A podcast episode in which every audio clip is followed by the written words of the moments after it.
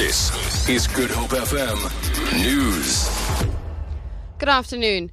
Ailing national carrier South African Airways has issued a tender for services to assist with capital raising for the embattled carrier.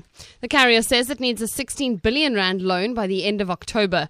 The airline recently bowed to pressure and cancelled a deal with BnP Capital, who was previously billed to provide a capital raising services for the fee of almost 50 million rand.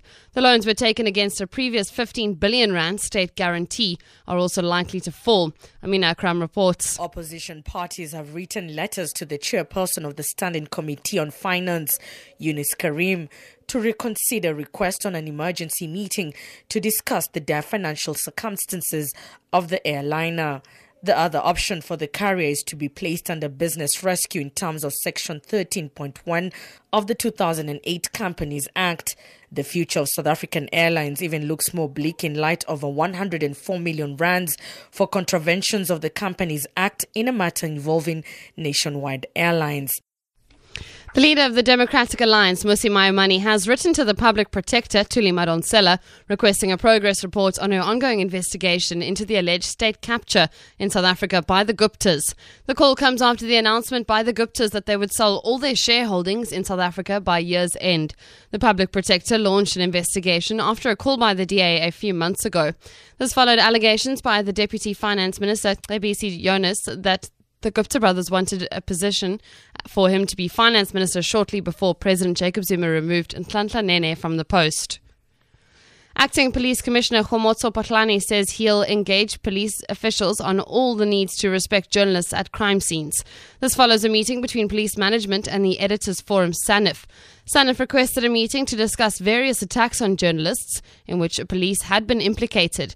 This included instances where police officials allegedly forced journalists to delete pictures from their cameras and physically manhandled others. Spokesperson Vuyisile Ngesi says police management condones such behavior. We agreed that there's a need for us to work together, you know, for the benefit of service delivery, also to the benefit of media freedom.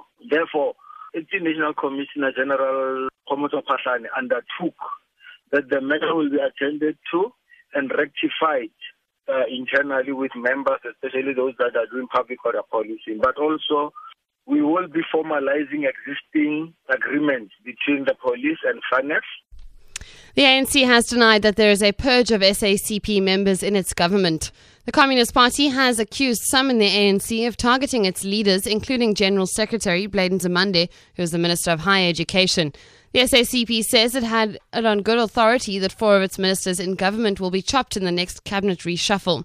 ANC spokesperson Zizi Kodwa says the SACP should raise issues with the ANC. You would know that there's a lot of uh, comrades in, in the national leadership of the ANC who holds dual membership. And therefore, there can't be such a decision in the ANC. But however, if in the view of the party, they think that uh, communists are being targeted for whatever reason, let that be a discussion within the alliance. And I think the ANC will listen to that. For Good FM News, I'm Becky McCullum.